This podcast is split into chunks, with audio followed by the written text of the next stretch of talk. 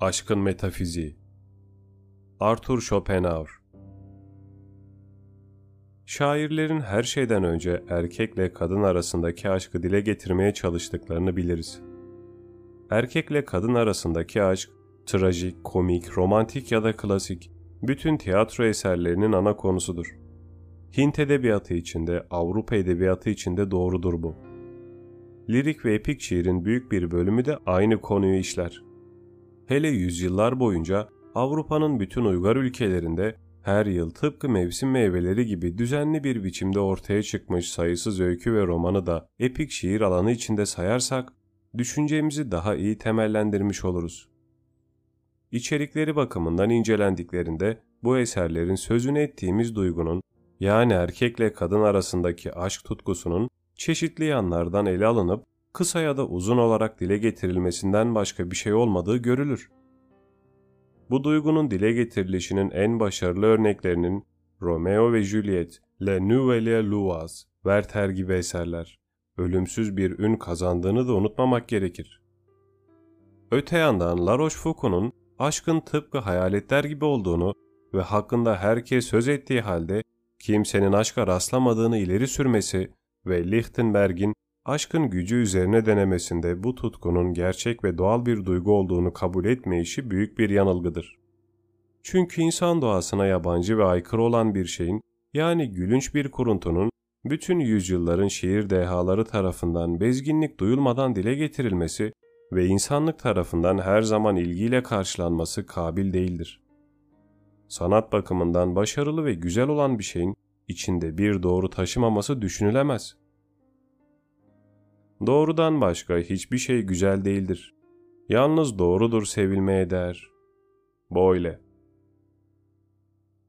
Bununla birlikte genel olarak güçlü ama yine de dizginlenebilir bir eğilim olarak görünen bir duygu, belli koşullarda bütün duygulardan daha şiddetli bir tutku haline girebilir ve böylece hiçbir kayıt tanımadan önüne çıkan her engeli inanılmaz bir güç ve inatla ortadan kaldırır. Öyle ki kimi zaman bu tutkunun doyurulması için ölüm bile göze alınır. Hatta tutkusuna cevap verilmediği zaman aşık doygunluğa erişebilmek için hayatını bir ödül olarak ortaya koyabilir. Werther ve Jacopo Ortiz yalnız öykülerde değil hayatta da görülebilen kimselerdir. Avrupa'da her yıl onlara benzer bir düzüne insan ortaya çıkar. Onlar kimsenin bilmediği bir ölümle yitip gittiler. Çünkü onların çektikleri acıları ya resmi kayıtları dolduran memurlar ya da gazete muhabirleri yazar. İngiliz ve Fransız gazetelerinde zabıta haberlerini okumayı seven kimseler, ileri sürdüğüm düşüncenin doğru olduğunu söyleyeceklerdir. Aşk tutkusunun tımarhanelere düşürdüğü kimselerin sayısı daha da kabarıktır. Dış koşullar dolayısıyla birleşmeleri kabil olmayan aşık bir çiftin birlikte intihar etmediği bir yıl yoktur. Bu çeşit olayları duyunca birbirlerini sevdiklerinden kuşku duymayan ve hayattaki en büyük mutluluğu bu aşkta bulan bir çiftin her şeyi göze alarak bütün bağlardan sıyrılmak ve her çeşit güçlüğe göğüs germek yerine düşünebildikleri en büyük tadı hayatlarıyla birlikte kaybetmeyi niçin seçtiklerini bir türlü anlayamam. Aşk tutkusunun daha az şiddetli hallerini ve bu tutkuya nasıl yaklaşıldığını hepimiz her gün görüyoruz. Hatta pek yaşlı değilsek çoğunlukla yüreğimizde duyuyoruz. Bu bakımdan aşkın gerçekliğinden ve öneminden hiç kimse kuşku duyamaz. Öyleyse şairlerin her zaman işlediği bu konuyu bir kere de felsefenin ele almasına şaşacak yerde insan hayatında bunca önemi olan aşk duygusunun filozoflar tarafından şimdiye kadar hemen hiç önemsenmeyişine ve karşımıza işlenmemiş bir konu olarak çıkışına şaşmak gerekir. Bu konuyla en fazla uğraşmış filozof Platon'dur ve özellikle Şölen ve Phaedrus'ta aşk duygusunu incelemiştir. Ama bu konuda söyledikleri mitlerle, hikayelerle ve şakalarla ilintilidir ve genel olarak Greklerin genç erkeklere duydukları aşkı konu olarak ele almaktadır. Konumuzla ilintili olarak Rousseau'nun eşitsizlik üzerine konuşmasında ileri sürdüğü birkaç düşünce hem yetersiz hem de yanlıştır. Kant'ın güzellik ve yücelik duygusu üzerine araştırma adlı denemesinin üçüncü bölümünde yaptığı açıklamalar yüzeyde kalmakta ve pratik bilgiden yoksun bulunmaktadır. Bu bakımdan yer yer yanlıştır. Platner'in antropolojisinde bu konuyu ele alış şeklini can sıkıcı bulmayan kimse var mı acaba? Öte yandan inanılmayacak kadar çocukça olan Spinoza'nın düşüncesini de gülmek amacıyla buraya almamız gerekir. Aşk dış bir nedenin eşliğinde ortaya çıkan bir iç ürpertisidir. Demek ki bu konuda düşüncelerinden yararlanacağım ya da düşüncelerine karşı çıkacağım kimse yok ardımda. Bu konu kendisini nesnel olarak kabul ettirdi bana. Dünyayı tasarlayışımın içine sanki zorla girdi. Bundan başka sözü geçen tutkunun etkisi altında bulunan ve duygularının şiddetlerini en yüce ve tanrısal biçimde anlatmak isteyenlerin bu konuda bana hak vermeyeceklerini biliyorum. Görüşüm temel bakımından metafizik ve geniş kapsamlı olsa bile onlara gereğinden fazla maddesel ve tensel görünecektir. Ama biz yine de şiirler ve türküler yazarak güzelliğini bugün övdükleri kimseler 18 yaş daha büyük olsalardı acaba o zaman başlarını çevirip bakarlar mıydı diye sorarak düşünelim biraz. Gerçekten de en incelmiş ve yücelmiş bir aşk bile kaynağını yalnız ve yalnız cinsel iç tepide bulur. Daha doğrusu her aşk daha belirlenmiş, daha özelleştirilmiş ve en dar anlamıyla daha bireyselleştirilmiş bir cinsel iç tepidir ancak. Bu düşünceyi kabul eden bir kimse, cinsel iç tepinin piyeslerde ve romanlarda değil de günlük hayatta bütün çeşitlikleri ve farklarıyla oynadığı rolü göz önünde tutarsa, hayata bağlılığın yanı sıra en güçlü ve etkili bir eğilimi dile getirdiğini görürse, insanlığın gençlerden oluşan kalabalığının bütün düşünce ve güçlerinin en az yarısına sözünü geçirdiğini fark ederse, hemen hemen bütün insansal çabaların biricik amacı olduğunu anlarsa, en önemli olaylar üzerinde ters bir etki yaptığını, en ciddi işleri bozduğunu, belli bir süre için en yüce zihinleri karıştırdığını, devlet adamlarının çalışmalarına ve bilim adamlarının incelemelerine burnunu soktuğunu, bakanların cüzdanlarına ve filozofların müsveddelerine güzel kadınların saçlarından kesilmiş lüleleri ve aşk mektuplarını yerleştirmeyi becerdiğini, her gün en feci ve karmaşık durumları yarattığını, en değerli bağlılıkları yıktığını, en sağlam yakınlıkları hiçe indirdiğini, kimi zaman sağlığın da, hayatın da, zenginliğin de, edinilmiş mevkinin de, mutluluğun da kurban edilmesini istediğini, hatta vefalıları birer kalleş haline getirdiğini, tepeden tırnağa namuslu kimseleri birer vicdansız durumuna düşürdüğünü, kısacası yanıltıcı, bozucu, karıştırıcı ve yıkıcı bir şeytan gibi ortaya çıktığını fark ederse, bunca gürültü niçin diye haykırmaz mı? Bütün bu çaba, bu çırpınış, bu endişe ve bu zavallılık niçin? Bir erkeğin bir dişi bulmasından başka nedir bu? Böylesine önemsiz bir şey insanın düzenli hayatını niçin karıştırsın ve bozsun? Ama bu konuyu ciddi bir biçimde ele alan araştırmacı hakikatin kendini bütün önemiyle yavaş yavaş ortaya koyduğunu görür. Burada söz konusu olan önemsiz bir şey değildir. Tam tersine konunun önemi bu konuda gösterilen ciddiyet ve heyecana uygun düşmektedir. Bütün aşk serüvenlerinin amacı bu aşklar ister gülünç, ister yüce olsun, insan hayatının bütün öteki amaçlarından daha önemlidir. Ve bundan ötürü amaca yönelenlerin ciddiyetini haklı çıkaracak bir nitelik taşımaktadır. Bütün aşk serüvenlerinin son amacı gelecek kuşağın ortaya çıkmasından, yaratılmasından başka bir şey değildir. Biz çekilip gittiğimiz zaman ortaya çıkacak oyuncular hem varlıkları hem de özleri bakımından işte bu önemsiz aşk serüvenlerinde belirlenirler. Gelecek insanların varoluşu, varlığı genel olarak bizim cinsel iştepimizle mutlak biçimde koşullanmıştır. Özleri yani esentiyaları ise bu cinsel iştepinin doyurulmasındaki bireysel seçişle belirlenmiştir. Yani cinsel aşkla belirlenmiş ve her bakımdan kesin olarak bu aşkla biçimlendirilmiştir aşkın çeşitli derecelerini ele alarak en geçici hoşlanmadan tutkulu aşka kadar gidecek ve aynı zamanda bu derecelenmelerin seçişteki bireyselleşmeden geldiğini kabul edecek olursak, cinsel aşkın uygulanışı hakkında daha derin ve ayrıntılı bir bilgi edinebileceğiz. Gerçekten de asıl sorun işte buradadır. Demek ki günümüz kuşaklarının bütün aşk serüvenleri insanlığın tümü için ciddi bir içinden sayısız kuşağın çıkacağı gelecek kuşağın kuruluşu üzerine düşünmedir. Bireyin başına gelecek iyiliğin ya da kötülüğün pek önem taşımadığı, aslında gelecek insan türünün varlığının ve özel yapısının söz konusu olduğu ve bu bakımdan bireysel iradelerin kendilerinde olmayan bir gücü edinerek türün iradesi gibi ortaya çıktıkları bir durum, binlerce yıldan beri şairlerin bıkıp usanmadan sayısız örneklerde dile getirdikleri gönül serüvenlerinin yüce ve iç burkucu yanının kaynağıdır.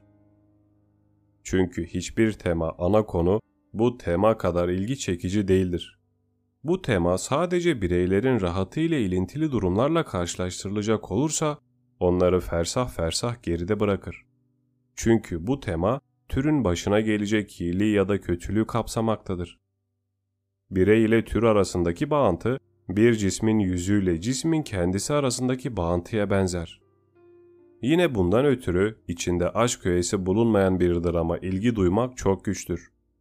Öte yandan bu tema her gün kullanıldığı halde hala eskimemiş bir temadır. Bireysel bilinçte kendini genel olarak cinsel bir iştepi gibi duyuran ve öteki cinsten belli bir kimseye yönelmemiş olan şey, fenomenlerin dışında ve kendinde ele alındığı zaman sadece bir yaşam iradesidir, isteğidir. Ama belli bir şeye çevrilmiş olan bir cinsel iştepi olarak bilinçte ortaya çıkan şey ise kesin olarak belirlenmiş bir birey olarak yaşamak iradesinin dile gelişidir sadece.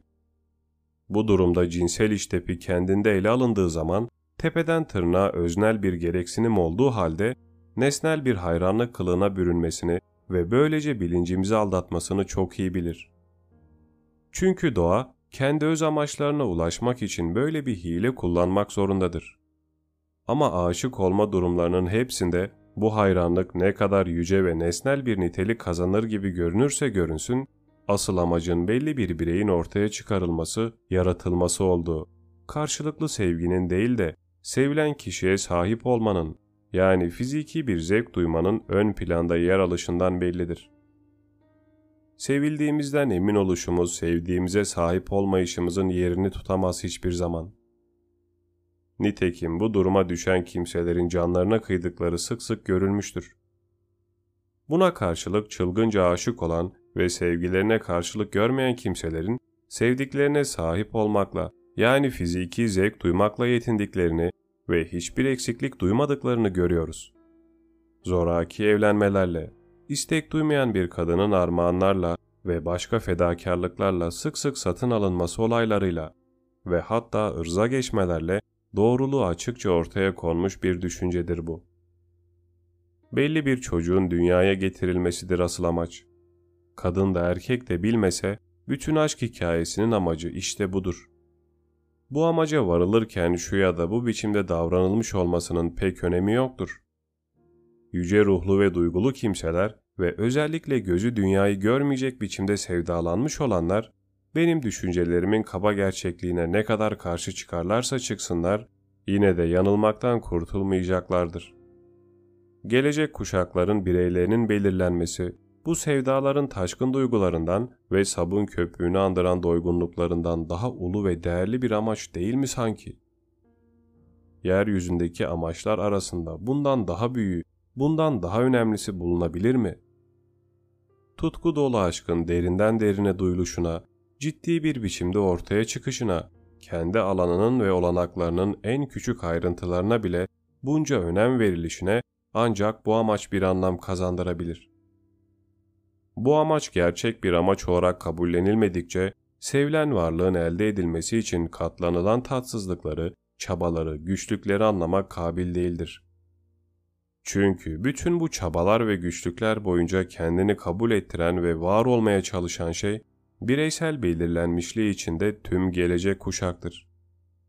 Hatta aşk dediğimiz cinsel iştepinin doyurulması için başvurduğumuz sakıngan, belirli ve dikkatli seçişin içinde bu gelecek kuşak öz etkinliğini göstermektedir. Birbirine aşık olan erkekle kadının gittikçe şiddetlenen yakınlıkları ortaya çıkarabilecekleri ve çıkarmak istedikleri yeni bir bireyin yaşama iradesinden başka bir şey değildir. Hatta istek dolu bakışlarında bile bu yeni varlığın hayatı ışır ve derli toplu uyumlu bir gelecek bireysellik olarak duyurur kendini. Aşık erkek ve kadın tek bir varlık halinde birleşmek ve kaynaşmak ister. Amaçları böyle tek bir varlık olarak yaşamaktır. Aktardıkları nitelikleri birleşmiş ve kaynaşmış bir biçimde taşıyan tek bir varlığı, yani çocuklarını ortaya koymakla bu isteklerini gerçekleştirmiş olurlar. Nitekim bir erkek ile bir genç kız arasındaki karşılıklı, kesin ve sürekli bir soğukluk duygusu da onların ortaya çıkarabilecekleri çocuğun biçimsiz, çirkin ve mutsuz bir varlık olabileceğinin işaretidir sadece. Bu bakımdan Calderon'un o korkunç Semiramis'i hem havanın kızı diye adlandırması hem de kocanın öldürülmesi ardından gelen ırza geçmenin ürünü olarak tanıtmasında derin bir anlam gizlidir. İki ayrı cinsten insanı bunca güçle sadece birbirlerine yaklaştıran şey yaşama iradesidir. Türün tümünde kendini gösteren yaşama iradesi, erkek ve kadının ortaya koyabileceği birey aracılığıyla kendi amaçlarına uygun özünün nesnelleştirilmesini, gerçekleştirilmesini öngörür. Bu birey, iradesini ya da karakterini babasından, zekasını anasından, beden yapısını her ikisinden birden alacaktır. Ama çoğu zaman biçim bakımından babaya daha çok benzeyecek ve boy poz bakımından da anaya çekecektir. Bu durumlar hayvanlar arasında melez canlılar yetiştirirken ortaya çıkan yasaya uygun olarak gerçekleşir. Bu yasanın temeli fetüsün rahme büyüklük bakımından uygun olmaklığına dayanır. Bir kimsenin sadece kendisinde ortaya çıkan bireyselliğini açıklamak ne kadar güçse, özel ve bireysel aşk tutkularını açıklamak da o kadar güçtür. Aslında temel bakımından bunların her ikisi de bir ve aynı şeydir.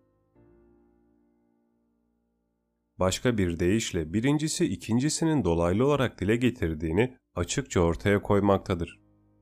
Ana babanın birbirini sevmeye başladığı an, birbirlerini gözlerinde büyüttükleri an, yeni bir bireyin ortaya çıkışının gerçek anı ve bu yeni varlığın hayatının çıkış noktası olarak görülebilir. Daha önce de belirttiğimiz gibi ana babanın istek dolu bakışlarının karşılaşmasında ve uzun uzun bakışmalarında yeni varlığın ilk tohumu atılmıştır bile. Ama bu tohum bütün öteki tohumlar gibi genel olarak ezilmiştir. Bu yeni birey belli bir ölçüye kadar yeni bir ideadır Platon'un belirttiği anlamda. Ve bütün idealar fenomenler dünyasına girebilmek için nasıl çaba gösteriyor ve bu amacı gerçekleştirmek için nedensellik yasasının kendilerine paylaştırdığı maddeyi nasıl hırsla ele geçiriyorsa, bu özel insan bireyi iddiası da büyük bir hırs ve çabayla fenomenler içinde gerçekleşme amacına yönelir. Bu hırs ve çaba, gelecekteki ana baba olarak iki aşığın birbirlerine karşı duydukları tutkudan başka şey değildir. Duyulan bu hırs ve isteğin çeşitli dereceleri vardır. Ama en aşırı karşı tuşları sıradan aşk ve tanısal aşk olarak açıklanabilir. Ama bu duygu özü bakımından her yerde aynıdır. Öte yandan tutku ne kadar bireyselleşmişse şiddeti o kadar artmıştır. Yani sevilen bir kimse vücudu ve manevi nitelikleri bakımından aşığının isteğine ve aşığının bireyselliğinin doğurduğu gereksinimlere ne kadar uygunsa bu duygu da o kadar şiddetli olur. Burada söz konusu olan şeyi ileride daha iyi açıklayacağız. Temel bakımından ve ilk başta aşk eğilimi sağlığa, kuvvete ve güzelliğe ve sonuç olarak gençliğe yönelmiştir. Çünkü yaşama iradesi ilk önce her çeşit bireyselliğin temeli olarak insan türünün kendisinden başkasında bulunmayan özellikleri ortaya çıkarmaya yönelir. Sıradan aşk bundan daha ileri gidemez. Ama bu yönelilen amaçlara daha başkaları da eklenebilir. Bunu ileride göreceğiz ve bu haliyle doygunluğa yönelen tutku gelişip büyür. Tutkunun en yüksek derecesi genel olarak bütün türlerde kendini gösteren yaşama iradesinin belli bir bireyin ortaya çıkmasını istemesini sağlayacak kadar birbirine uygun kimselerin, babanın karakteriyle annenin zekasının denk düştüğü kimselerin arasında doğabilir. Ve yine bu durumdan ötürü burada duyulan tutku ölümlü bir insanoğlunun yüreğine sığmayacak kadar büyüktür. Nitekim bu tutkuyu duyan insanoğlunun kavrayış gücü de tutkunun gerçek nedenlerini anlayacak güçte değildir. Gerçek ve büyük bir aşk tutkusunun temeli budur işte. Demek ki iki bireyin karşılıklı olarak çeşitli bakımlardan birbirlerine uygunlukları ne kadar eksiksizse, ileride inceleyeceğiz bunu, karşılıklı tutkuları da o kadar güçlü olacaktır. Birbirine tıpatıp benzeyen iki birey olmadığına göre, herhangi belli bir erkeğe en fazla uygun düşen, ortaya çıkarılacak çocuk göz önünde tutulmak koşuluyla belli bir kadın bulunması gerekir. Gerçek bir tutkulu aşk da bu iki yaratığın karşılaşması kadar az rastlanır bir şeydir. Bununla birlikte böyle bir aşk duyabilmek herkes için kabil olduğundan bu nitelikte bir aşkın şairler tarafından dile getirilişlerini okuyup kavrayabiliyoruz. Aşk tutkusu gerçekte ortaya çıkacak varlığa ve niteliklerine çevrilmiş olduğu ve temeli bu çevrilişte bulunduğu için ayrı cinsten iki genç ve güzel insan arasında eğilimleri, karakterleri ve düşünüş biçimlerinden ötürü içine cinsel sevginin karışmadığı bir dostluk bulunabilir. Hatta bu iki insan arasında cinsel sevgi açısından belli bir tiksinti bile bulunabilir. Bunun nedenini sözü geçen iki insanın ortaya koyacağı çocuğun uyumlu olmayan fiziki ve manevi nitelikler taşıyabilmesi olasılığında, kısaca bu çocuğun özünün ve varlığının türde dile gelen yaşama iradesinin amaçlarına uygun düşmemesinde aramak gerekir.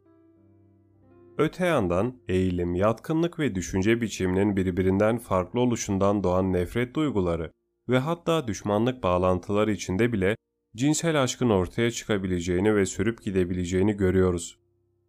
Bu durumda ortaya çıkan bir aşk duygusu sözü geçen farkları görmeyişimize bile yol açabilir. Ve evlenmeyle sonuçlanırsa her iki taraf için de bir cehennem hayatının başlamasından başka bir sonuç vermez. Şimdi konumuzu daha ayrıntılı biçimde incelemeye çalışalım. Bencillik genel olarak bütün bireylerde görülen öyle derin bir niteliktir ki, bir insanı şu ya da bu harekete yöneltebilmek için kesin olarak güvenebileceğim tek şey, onun bencil amaçlarına değinmektir. Türün birey üzerindeki hakkı, ölümlü bireyselliğin hakkından çok daha büyük, daha eski ve sağlamdır kuşkusuz. Bununla birlikte bireyin harekete geçmesi, hatta türün devamı ve niteliği için fedakarlık yapması söz konusu olunca, bunun önemi onun sadece bireysel amaçları göz önünde tutan kavrayış gücüne gerektiği gibi anlatılamaz. İşte bundan ötürü sözü geçen durumda doğa, amaçlarına bireyi aldatmak, yani onun kafasında gerçeğe uymaz bir hayal yaratmak yoluyla ulaşılabilir ancak. Böylece türden başkasına yarar olmayan şey bireye sanki kendisine yararlıymış gibi görünür. Öyle ki birey kendi çıkarına bir şey yaptığını sandığı zaman aslında türe hizmet etmiş olur. Bu süreçte doygunluk duyulduktan sonra ortadan kaybolan bir kuruntu bireyin önünde salınır durur ve gerçek bir dürtücü kuvvet ödevini görür. Bu hayal içgüdünün ta kendisidir. Çoğunlukla bu, yaşama iradesine yararlı olanı dile getiren bir duyuş, yani türün duyuşu gibi görünür.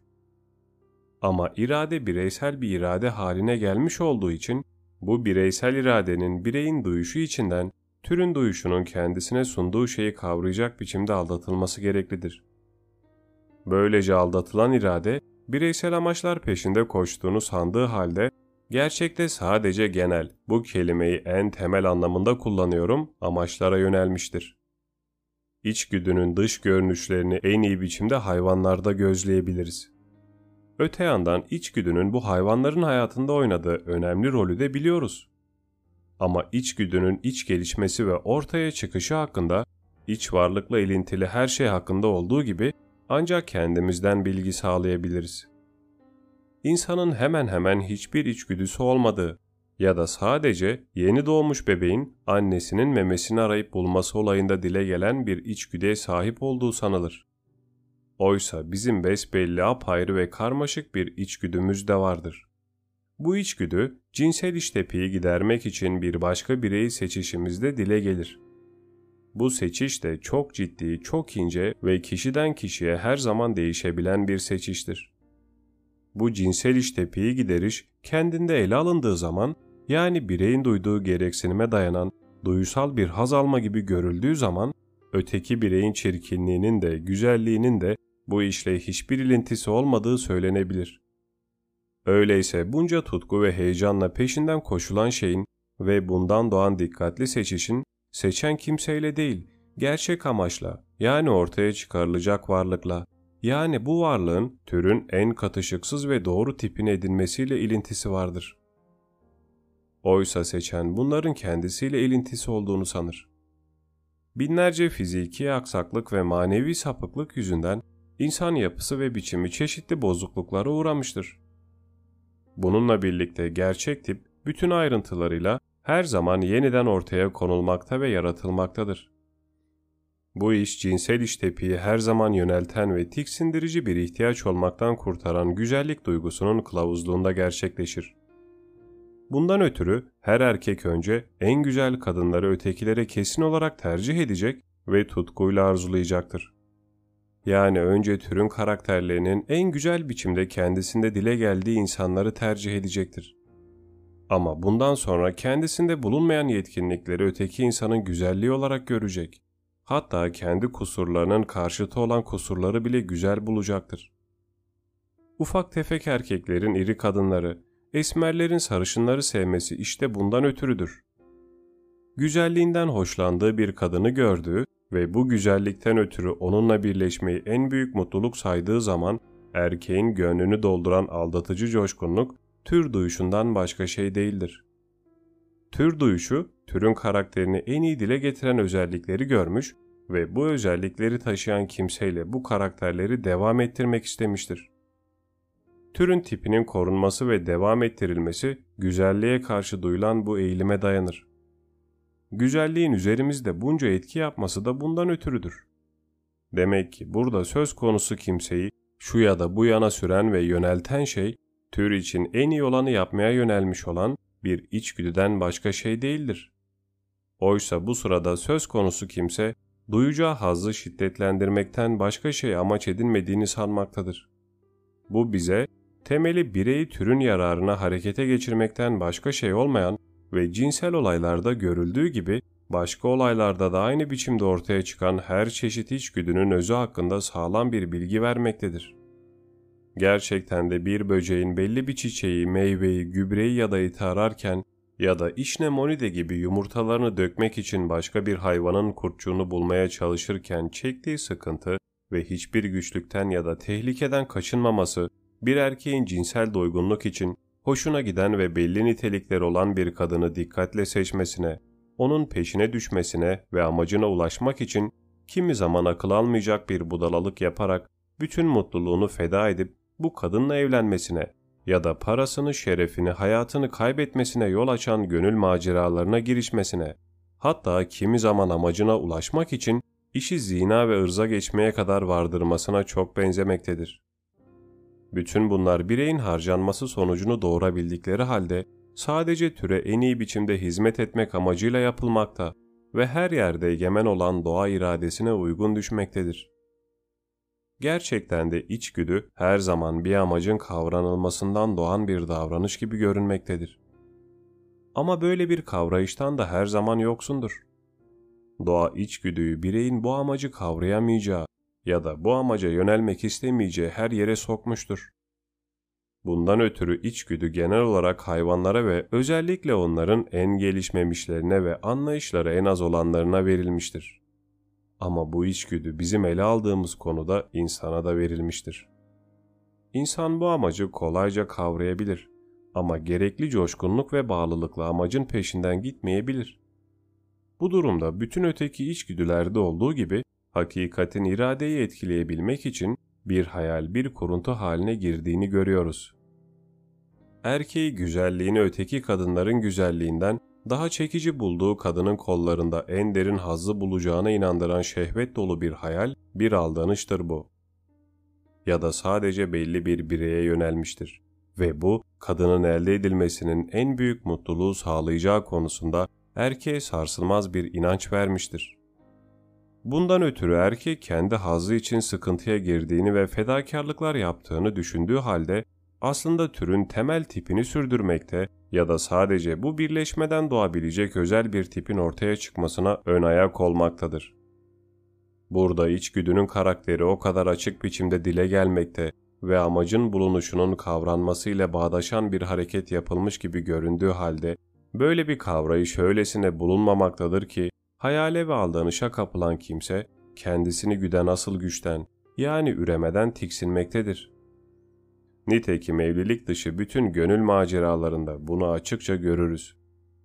Buraya kadar açıkladığımız gerçeklerin ışığında herhangi bir aşığın en sonunda ulaştığı hazdan sonra bir hayal kırıklığına uğramasını ve bunca şiddetle istediği şeyin herhangi başka bir cinsel doygunluktan farklı olmayışı karşısında şaşırıp kalmasını kolayca anlayabiliriz. Onun bu isteğiyle öteki istekleri arasındaki bağlantı, türle birey arasındaki bağlantı, yani sonsuz ile sonlu arasındaki bağlantı gibidir. Öte yandan elde edilen doygunluğun asıl yararı sadece türe dokunmaktadır. Ve bundan ötürü de türün iradesinden gücünü alan ve kendisinin amacı olmayan bir amaca fedakarlıkla hizmet eden bireyin bilincini kapsamaz.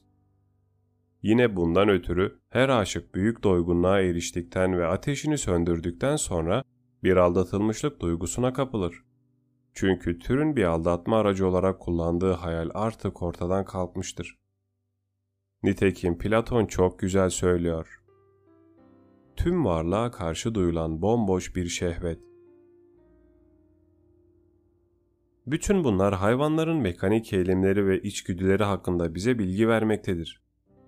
Onların da kendileri haz alıyormuş gibi hayale kapılırken sadece türleri için canla başla ve fedakarlıkla çalıştıklarını söyleyebiliriz. Kuş yuvasını yapar, böcek yumurtalarına elverişli yer neresiyse oraya arar. Hatta kendisine yaramayan ama yumurtadan çıkacak kurtçuğun besini olabilecek başka hayvanları avlayarak yumurtanın yanına koyar.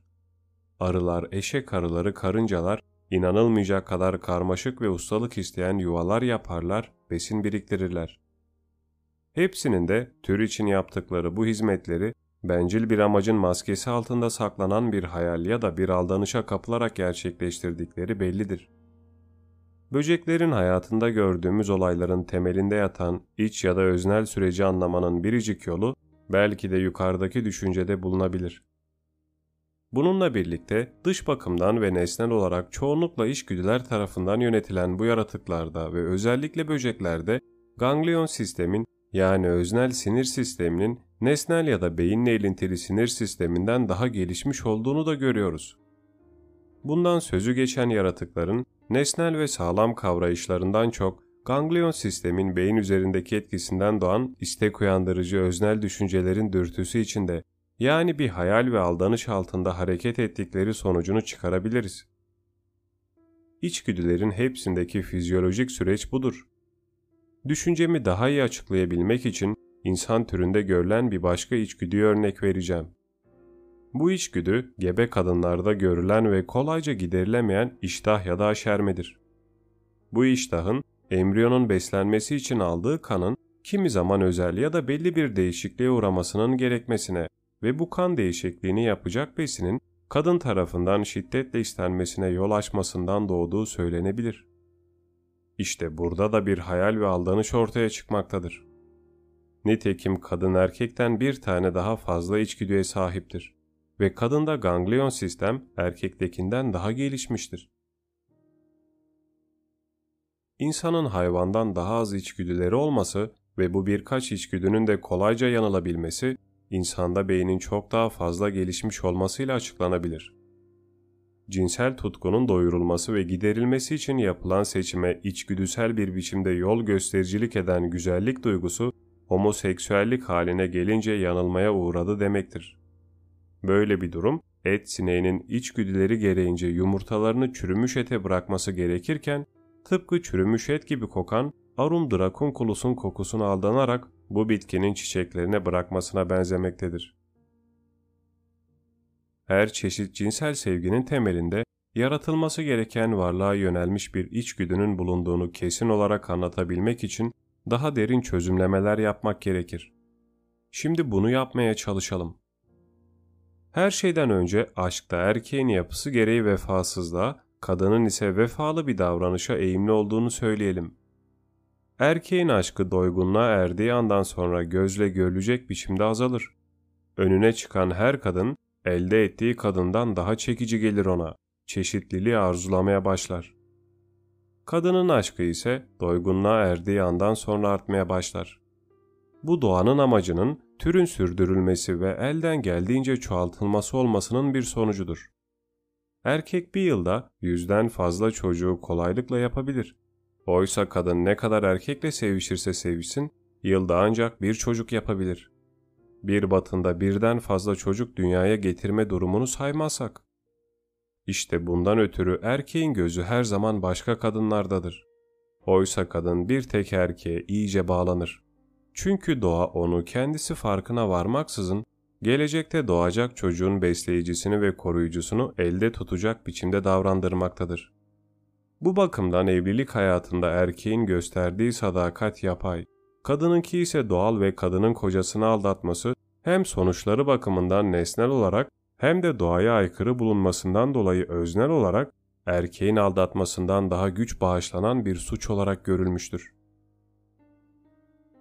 Öteki cinsten alınan hazın, bu haz bize ne kadar nesnel görünürse görünsün, yine de kılık değiştirmiş bir içgüdü, yani tipini sürdürmek amacını güden tür duyuşunun ta kendisi olduğu konusunda tam bir inanca varmak için bu hazla ilintili olarak ne gibi düşüncelere kapıldığımızı ayrıntılarıyla incelememiz gerekir. Bu çeşit ayrıntılı açıklamaları daha önce yazılmış bir felsefe kitabında bulmak zordur.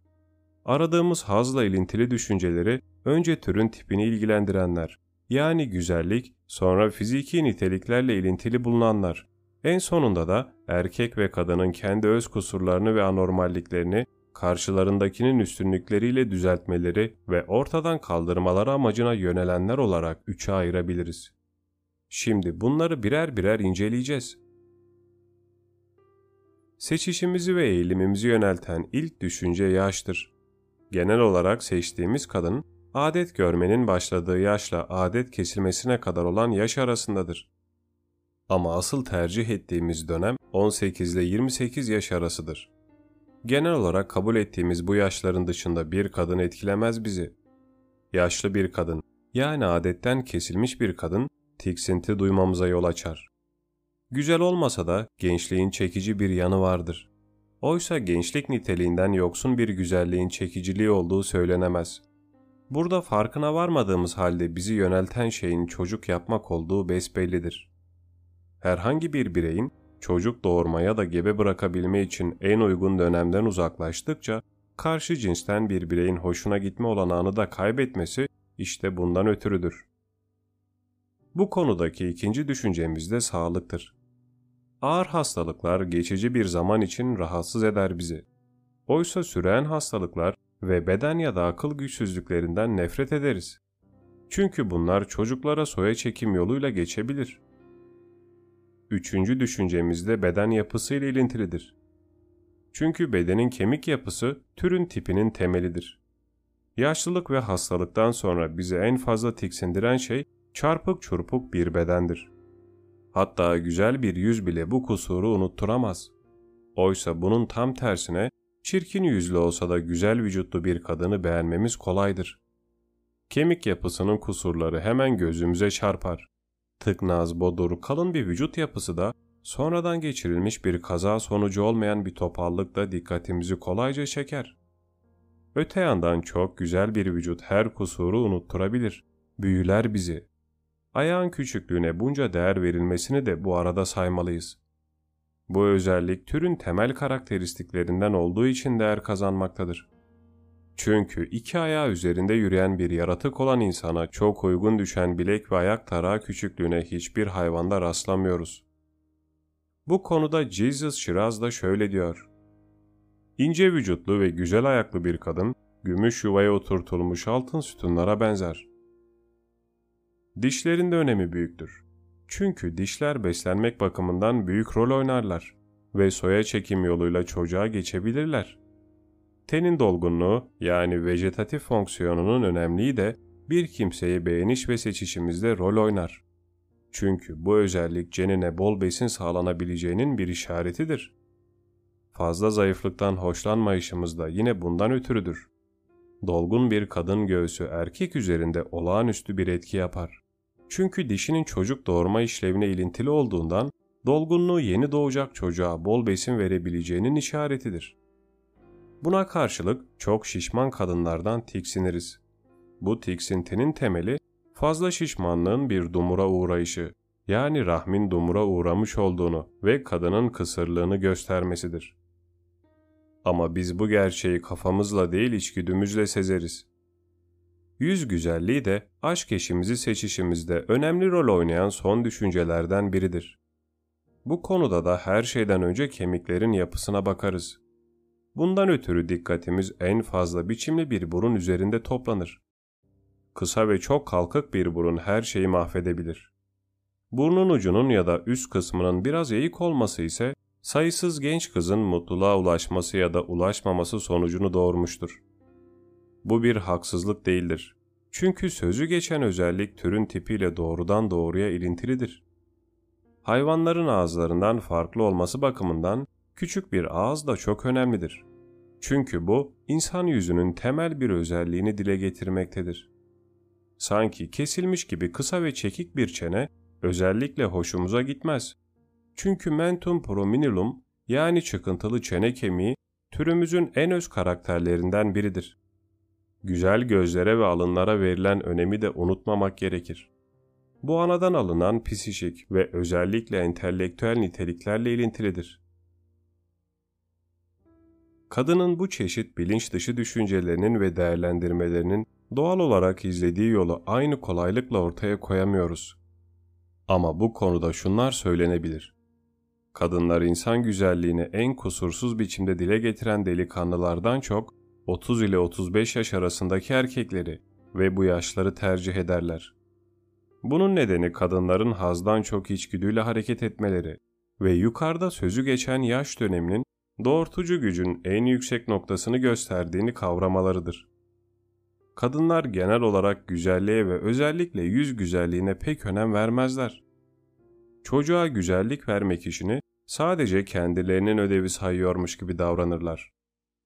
Kadınları genel olarak büyüleyen şey erkeğin kuvveti ve buna bağlı olan cesaretidir.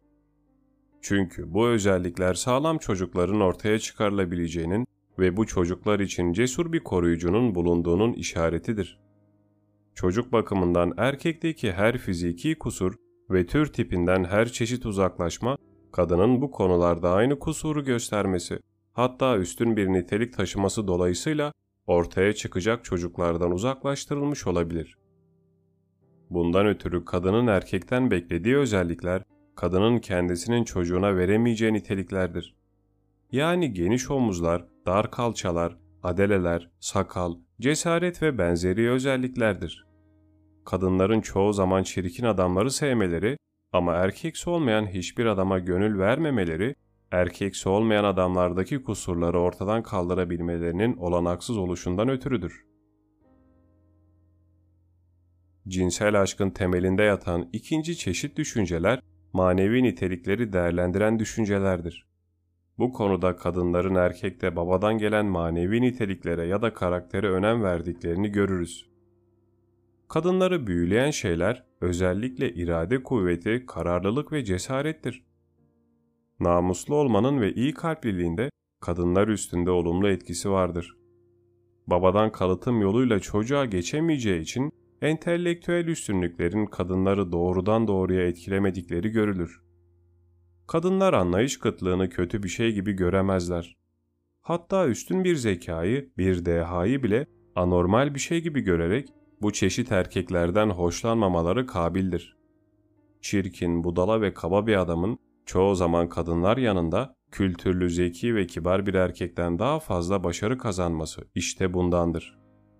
Kimi zaman kafaca ve manevi nitelikler bakımından birbirinden farklı erkek ve kadınların evlendiklerinin görülmesi de bundan ötürüdür.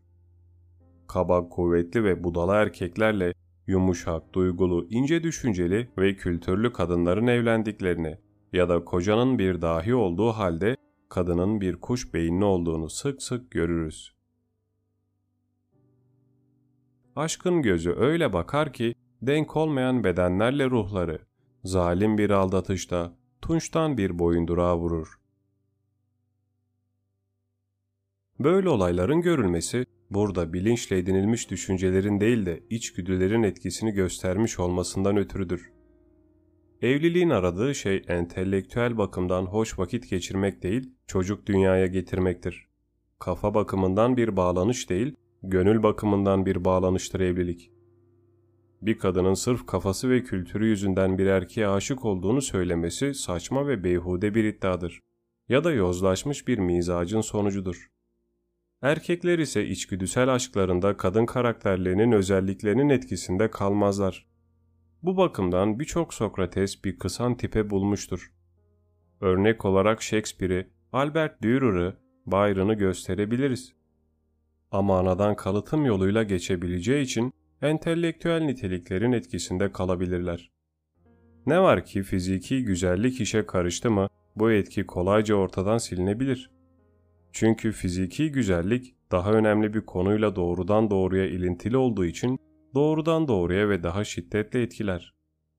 Bununla birlikte entelektüel yatkınlıkların erkekleri etkilediği sezgi ya da deney yoluyla öğrenilmiş olduğu için analar erkeklerin gözünde daha çekici kılmak için kızlarının güzel sanatlar konusunda bilgi edinmelerini ya da yabancı diller öğrenmelerini sağlarlar. Böylece gerektiği zaman kalçaların ve göğüslerin gelişmesine yardım ettikleri gibi zekaya da bu çeşit yapay araçlarla yardım etmek isterler.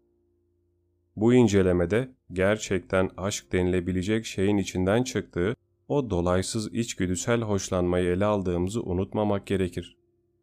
Kültürlü ve anlayışlı bir kadının bir erkekteki anlayış ve zeka gücüne değer vermesi ya da düşünceli bir erkeğin karısının karakterini kavraması ve ona değer vermesi gibi durumların bizim ele aldığımız konuyla hiçbir ilintisi yoktur. Böyle durumlar bizim konumuz olan tutkulu aşkın değil, evliliğin kafayla düşünülüp gerçekleştirilmesi durumunun temelinde bulunmaktadır. Buraya kadar sadece mutlak düşünceleri ele aldım. Yani cinsel aşkta rol oynayan ve herkes için geçerli olan düşüncelerden söz ettim. Şimdi bireysel olan göreli düşünceleri ele alacağım. Bu çeşit düşüncelerin amacı kusurlu olarak ortaya çıkmış olan tür tipinin bu kusurlarının düzeltilmesi, sevgilisini seçen kimsenin bu tür tipinden uzaklaşması, yani bir takım kusurları kendisinde görünce bunları düzeltmek istemesi ve bundan ötürü tipin eksiksiz ve saf bir biçimde yeniden ortaya konulmasına çalışmasıdır. Bundan dolayı şimdi açıkladığımız durumda herhangi bir kimsenin kendisinde bulunmayan şeyleri sevdiğini görürüz. Bireysel yapıdan doğan ve bireysel yapıya yönelen ve bu çeşit göreli düşüncelere dayanan seçiş, sadece mutlak düşüncelerden doğan seçişten çok daha belirli, kesin ve tektir. Bundan ötürü gerçek tutkulu aşkın kaynağını genel olarak bu çeşit göreli düşüncelerde bulduğunu ve mutlak düşüncelerden ancak sıradan ve şiddetsiz hoşlanmaların ve eğilimlerin doğduğunu söylemek yanlış olmaz. En geniş ve şiddetli aşkları her zaman en kusursuz güzellerin ilham etmemesi de bundandır. Gerçekten de böyle tutku dolu bir eğilimin ortaya çıkabilmesi için ancak kimya biliminde gördüğümüz bir deneyle anlatabilecek bir şey gereklidir. Yani iki birey tıpkı asit ve alkali gibi birbirlerini ortadan kaldırmalı, nötralize etmeli, nötr bir tuz haline girmelidir. Bunun için gerekli ana koşullar şunlardır. Önce her cinsel yapı tek yanlıdır. Bu tek yanlılık bir bireyde öteki bireyde olduğundan daha belirgin bir biçimde dile gelmiştir. Öyleyse bu tek yanlılık her bireyde karşı cinsin bir birey tarafından bir başka bireyin yapabileceğinden daha iyi biçimde tamamlanabilir ve ortadan kaldırılabilir. Çünkü her birey bütün eğilimlerin kendisine yöneldiği amacı, yani yeni bir yaratığın ortaya konmasını ve bu yaratıkta insan tipinin eksiksiz biçimde geliştirilmesini sağlamak için kendi tek yanlılığının tam karşıtı olan bir tek yanlılığı bulmak zorundadır. Fizyolojistler erkekliğin ve kadının sayısız dereceler gösterdiğini bilirler.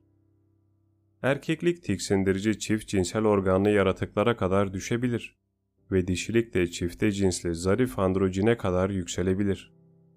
Her iki yanda da iki cinsliliğe ulaşılabilir.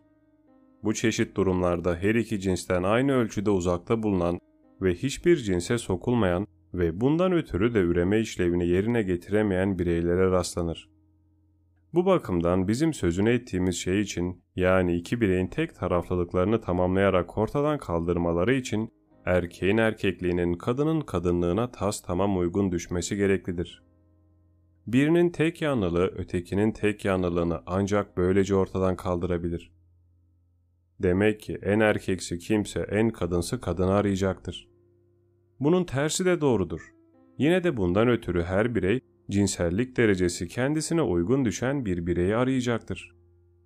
Bu gerekli bağın iki birey arasında hangi ölçüde var olduğu yine onlar tarafından hissedilir. Ve öteki göreli düşüncelerle birlikte en yüksek dereceden aşkların temelini kurar. Demek ki aşıklar ruhlarının birbirine ne kadar uygun olduğunu ballandıra ballandıra anlatırlarken, aslında onların sözüne ettiği anlaşma ve bağdaşıklık, ortaya çıkarılacak yeni varlık ve bu varlığın kusursuzluğu bakımından var olan bir anlaşma ve bağdaşıklıktır. Ve evlenmelerinden pek az sonra yerinde yerler esen o ruh anlaşmalarından ya da bağdaşıklıklarından çok daha önemlidir. Burada herkesin kendindeki zayıflıkları, kusurları ve tür tipinden uzaklaşmaları, başkaları aracılığıyla düzeltmeye çalışması gerçeğine dayanan başka göreli düşünceler ise karışmaktadır. Böylece eksiklikleri ve kusurları taşıyanlar, kendi özelliklerinin sürüp gitmesinin ve hatta birer anormallik halinde çocuklarına geçmesinin önüne geçerler. Bir adam kas kuvveti bakımından ne kadar zayıfsa, güçlü kuvvetli kadınları o kadar şiddetle arayacaktır. Kadın da kendi bakımından aynı şeyi yapacaktır. Bundan başka boy post da önemli bir şeydir. Ufak tefek erkeklerin iri yarı kadınlara karşı büyük bir eğilim duydukları bilinmektedir. Bunun tersi de doğrudur.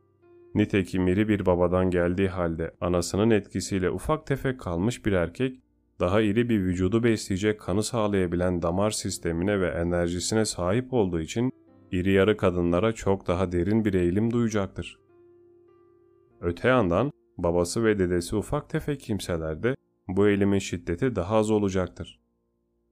İri yarı bir kadının iri yarı bir erkekten hoşlanmamasının temelinde doğanın çok iri bir ırkın ortaya çıkmasından kaçınmak istemesi vardır. Belli bir iri yarı kadının çocuklara verebileceği gücün böyle bir iri yarı ırkı uzun zaman yaşatabileceği kesin değildir. Bununla birlikte sırf toplum hayatında herkesce beğenilmek amacıyla iri yarı bir kadın yine iri yarı bir koca seçerse bu saçmalığının bedelini çocuklara ödemek zorunda kalır. Ten rengiyle ilintili cinsel düşünce ve değerlendirmeler de besbelli ve kesindir. Sarışınlar kara yağız ya da esmer kimseleri beğenirler. Ama sonuncuların birincileri her zaman beğendiğini görmüyoruz. Bunun nedeni açık renk saçın ve mavi gözün tıpkı beyaz fareler ya da kıratlar gibi gerçek tipin değişik bir örneği, hatta bir çeşit anormallik olmasıdır. Bu tipler dünyanın hiçbir yerinde ve hatta kutupların yakınında bile yerli halk olarak görülmüyor. Yalnız Avrupa'da böyle olduklarını ve ana yurtlarının İskandinavya olduğunu açıkça biliyoruz. Bu arada derinin beyaz renkli olmasının insanlar için doğal bir şey sayılamayacağını da belirtmek isterim. İnsanın doğal rengi atalarımız Hintlilerin derisi gibi kara ya da kahverengidir. Bu bakımdan beyaz renkli bir adamın doğanın içinden doğrudan doğruya hiçbir zaman çıkmamış olduğunu ve beyaz ırk diye bir şeyden söz etmenin de anlam taşımadığını unutmamalıyız. Beyaz insan dediğimiz şey asıl rengini atmış ve ağarmış bir insandır. İçinde sadece bir egzotik bitki gibi yaşayabildiği ve bundan ötürü kışın sıcak bir yer bulmak zorunda kaldığı şu yabancı dünyaya sürülmüş olan insan binlerce yıl sonra beyazlamıştır. 400 yıl kadar önce göç etmiş bir Hint ırkı olan Çingeneler, Hintlilerin ten renginden bizim ten rengimize nasıl geçilmiş olduğunu açıkça göstermektedirler. Bundan ötürü doğa, cinsel aşk aracılığı ile o ilk tipe yani siyah saça ve kahverengi göze dönmek ister. Bununla birlikte tenin beyaz rengi bizim için ikinci bir doğa haline gelmiştir. Ama yine de Hintlilerin yağız teninden tiksinmemiz sonucunu doğuracak kadar içimize yerleşmemiştir. Bundan başka her birey vücudunun belli bölümlerindeki kusurları ve aksaklıkları düzeltecek biçimde davranır. Ve bu bölümdeki kusur ne kadar büyükse bu kusuru ortadan kaldıracak bir birey araması da o kadar şiddetlidir. Bundan ötürü ucu yukarı kalkık burunlu kimseler, kemerli burunları ve papağanı andıran yüzleri olan kimseleri tercih ederler. Öteki vücut bölümleri ve organlar için de aynı şeyi söyleyebiliriz. Uzun ve ince vücutlu erkekler dikkati çekecek kadar kalın ve kısa vücutlarda çekici bir yan bulabilirler. Mizaçla ilintili nitelikler söz konusu olunca da durum aynıdır. Her birey kendisindekine karşıt olan bir mizaçtan hoşlanır. Ama bu hoşlanışı kendi mizacının ölçüsüne göre azalır ya da fazlalaşır. Belli bir bakımdan kusursuz olan bir kimsenin bu konuda kusurlu olan kimseleri sevdiği ve onları aradığı söylenemez. Ama böyle kusurlu kimselerle daha kolay bir biçimde bağdaştığı da doğrudur. Çünkü kendisi sözü geçen bakımdan kusursuz olduğu için dünyaya getireceği çocukları bu kusurdan daha başlangıçta korumuş olmaktadır. Söz gelimi teni çok beyaz olan bir kimse sarımtırak tenli bir kimseden nefret etmez. Ama sarımtırak teni olan bir kimse göz kamaştıracak kadar beyaz bir teni tanrısal bir şey gibi görür. Bir erkeğin son derece çirkin bir kadına aşık olması gibi az rastlanır haller yukarıda açıkladığımız cinsel şiddetin bağdaşmasından başka, kadının anormalliklerinin hepsinin erkeğin anormalliklerinin tam tersi olması ve bundan ötürü onları düzeltebilecek niteliği taşımasıyla açıklanabilir. O zaman bu çeşit iki insan arasında doğan aşk çok kuvvetli olacaktır. Kadının vücudunun her bir parçasını derin bir ciddiyet ve düşünceyle ele almamız, kadının da kendi bakımından bize karşı bunu yapması, hoşumuza giden bir kadını eleştirici bir gözle incelememiz, seçiş konusunda gösterdiğimiz huysuzluklar, güveyin gelini tepeden tırnağa incelemesi ve onun vücuduyla ilintili herhangi bir özellik konusunda aldanmamaya dikkat etmesi, vücudunun önemli bölümlerinin kusurlarına ya da abartılı yanlarına verdiği değer, asıl amacın önemine yakışır davranışlardır. Çünkü dünyaya gelecek olan çocuk, bütün hayatı boyunca inceleme konusu olan bu özelliklere benzer özellikler taşıyacaktır. Söz gelimi kadın biraz kambursa, bu özelliği çocuğuna tam bir kamburluk olarak geçirebilir. Başka özellikler için de aynı şeyi söyleyebiliriz. Ama bu derin gerçeklerin farkında olmadığımızda doğrudur. Hatta tam tersine hepimiz bu dikkatli seçimi kendi öz zevkimiz için yaptığımızı söylediğimiz halde kendi vücudumuzun yapısı bakımından türün en fazla yararlanmasını sağlayacak biçimde yapmışızdır. Gerçekten de tür tipinin elden geldiğince saf olarak korunması ve sürdürülmesi en gizli ve derin amaçtır. Ayrı cinsten iki genç insanın birbirlerine ilk olarak bakışlarındaki derin ama kendilerinin de fark etmedikleri ciddiyette araştırıcı ve irdeleyici gözlemlerinde birbirlerinin vücutlarının biçimini ve ayrıntılarını iyice gözden geçirmelerinde çok ilgi çekici ve özel bir yan vardır.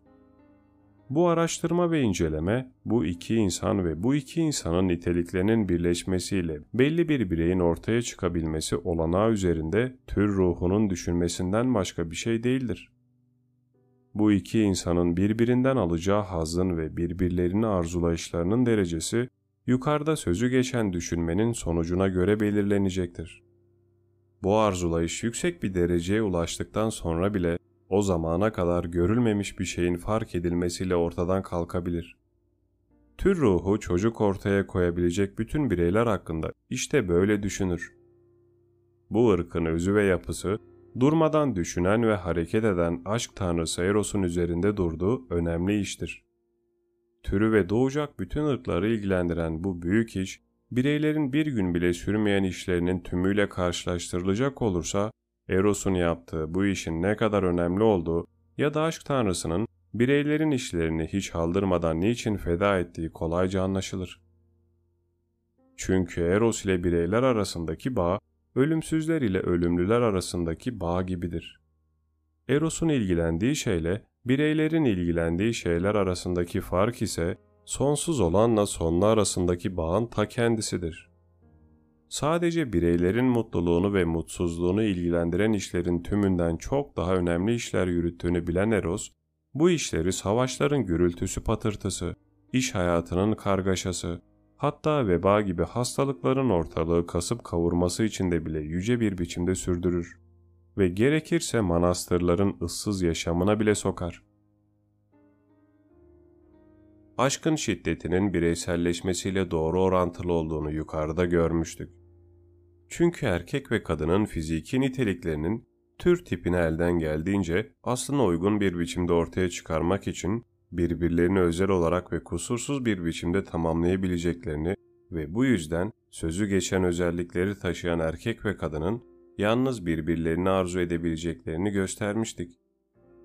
Böyle bir durumda önemli bir aşk tutkusunun doğduğunu görürüz. Bu aşk tutkusu bireysel bir varlığa çevrilmiş olduğu ve başka varlıklara değil, sadece bu varlığa ilişkin olduğu için çok soylu ve yüce bir görünüş kazanır. Öte yandan soyut cinsel iştepi iğrenç bir şey olarak görülür. Çünkü bu çeşit bir iştepi bireyselleşmemiş, yani belli bir bireye çevrilmemiş ve türü sadece nicelik bakımından sürdürmek amacına yönelmiş ve niteliğe pek önem vermemiştir. Bireyselleşme ve onunla birlikte aşk tutkusunun şiddeti öyle yüksek bir dereceye ulaşabilir ki, doygunluk elde edemediği zaman dünyadaki en tatlı şeylerin, hatta hayatın bile değeri kalmaz. O zaman başka hiçbir isteğin ulaşamayacağı bir şiddetle ortaya çıkan bir tutku olarak duyulur. Ve kişiyi her türlü fedakarlığa sürüklediği gibi doyurulmadan ilelebet kalacak olursa aşığın çıldırması ya da intihar etmesi olanaksız değildir. Böyle aşırı bir tutkunun temelinde yukarıda sözünü ettiğimiz düşünce ve değerlendirmelerden başka şeylerin de bulunması gerekmektedir. Öyleyse bu durumlarda erkekle kadının sadece vücut yapılarının ve özelliklerinin uygun düşmekle kalmadığını ama erkeğin iradesiyle kadının zekasının özel olarak birbirine uygun düştüğünü kabul etmemiz gerekir. Ancak bu uygunluğun aracılığıyla ve sadece bu iki insan tarafından türün varlığını göz önünde tuttuğu kusursuz bir yeni insan ortaya konabilir. Bu yeni insanın niçin sadece bu iki insan tarafından ortaya konabileceğinin nedenlerini kavrayamıyoruz. Çünkü bu nedenler kendinde varlığın özüyle ilintilidirler. Daha açık söylemek gerekirse yaşama iradesinin burada kendisini ancak bu erkek ile bu kadının ortaya koyabileceği iyi belirlenmiş bir bireyle nesnelleştirmeye çalıştığını ileri sürebiliriz. Kendinde iradenin bu metafizik isteği uygulayacağı ilk varlık alanı geleceğin ana babasının gönlünden başka bir yer değildir. Böylece geleceğin ana babası gönüllerinde şiddetli bir aşkın tutuştuğunu duyar ve metafizik bir amacın yararına hareket ettikleri halde birbirlerini sırf kendileri için arzuladıklarını sanırlar. Metafizik bir amaç derken bu amacın var olan şeylerin dizisi dışında bulunduğunu anlatmak istiyorum. Demek ki burada ilk önce olanak haline giren şey doğacak bireyin varlık haline girmek konusundaki şiddetli isteğidir. Bu istek bütün varlıkların ilk kaynağından çıkmakta ve fenomenler dünyasında geleceğin ana babasının birbirlerine duydukları yüce aşk tutkusu olarak dile gelmektedir. Üstelik bu şiddetli istek kendi dışında bulunan her şeyi küçümsemektedir. Gerçekten de bir benzeri daha bulunmayan bu hayal ve kuruntu yüzünden aşık bir erkeğin sevdiği kadını ele geçirmek için yeryüzünün bütün değerli şeylerinden vazgeçebileceğini biliyoruz. Oysa bu kadın aşık erkeğe bir başka kadının verebileceğinden farklı bir şey vermemektedir. Bu çeşit en yüce bir tutkuda bile asıl göz önünde tutulan amacın sevilen insanı elde etmek olduğu. Bu tutkunun da diğer tutkuların da giderildikleri ve doygunluğa eriştikleri zaman ortadan kalkmalarıyla açıkça belli olmaktadır. Öte yandan bu tutkuya kapılmış olan kimseler tutkunun giderilmesi ve doyurulmasıyla birlikte ortadan kalkması karşısında şaşkınlığa düşmektedirler. Bu tutku kadın kısır olduğu, bu kısırlık Hüflen'de göre 19 ilineksel vücut yapısı aksaklığından doğabilir ve gerçek metafizik sonuç boşa çıktığı zaman da ortadan kalkabilir. Nitekim her gün milyonlarca tohumun ziyan olup gittiğini biliyoruz. Bu milyonlarca tohumda var olmak isteğiyle çırpınan şey aynı metafizik hayat ilkesidir. Bu ilke için biricik avuntu, mekanın, zamanın ve maddenin sonsuzluğudur. ve bundan ötürü de geri dönmek ve kendini gerçekleştirebilmek bakımından yaşama iradesinin elinde bitip tükenmez bir olanak vardır. Burada açıkladığımız görüş bu konuyu hiç ele almamış olmasına ve düşünce sisteminden de bir hayli uzak bulunmasına rağmen Theopratus Paracelsus'un zihninden geçmiş olmalı. Çünkü Paracelsus'un bambaşka bir konu içinde ve kendi dağınık değiş tarzıyla şunları yazdığını görüyoruz. Uryo ve Davut adındaki kişileri Tanrı bir araya getirdi. Oysa bu, insanların inanışları bakımından doğru ve meşru bir evlilik kavramıyla bağdaşamazdı. Ama hafif meşrep olmasına rağmen Betşabesiz ve Davud'un tohumu eklenmeden doğmayacak olan Süleyman uğruna Tanrı Betşabe ve Davud'u birleştirdi. Aşkın doğurduğu istek, yani bütün yüzyılların şairlerinin durup dinlenmeden sayısız biçimlerde dile getirdikleri ve bir türlü tüketemedikleri gibi hakkını da veremedikleri bu istek, belli bir kadının elde edilmesinden sınırsız bir mutluluk, elde edilmemesinden de anlatılmaz bir acı duyulacağını hissettiren bu istek, kaynağını bireyin günlük gereksinimlerinde ve yoksunluklarında bulamaz. Sevilen varlığın elde edilmemesinden doğan acı içinde durum aynıdır.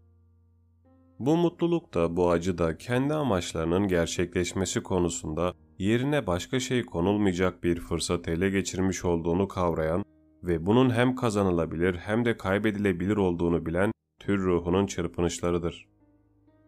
Yalnızca türün sınırsız bir hayatı vardır ve bundan ötürü sınırsız bir istek duyan, sınırsız bir doygunluğa erişen ve sınırsız acı çekebilen şey yalnızca tür ruhudur.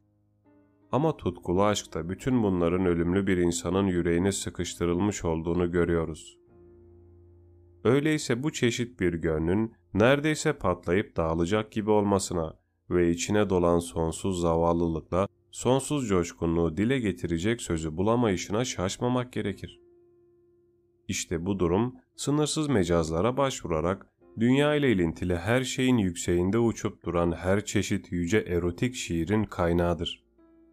Bu Petters'ların konusu, Saint Perükslerin, Werther'lerin, Jacobo Ortis'lerin kaynağıdır.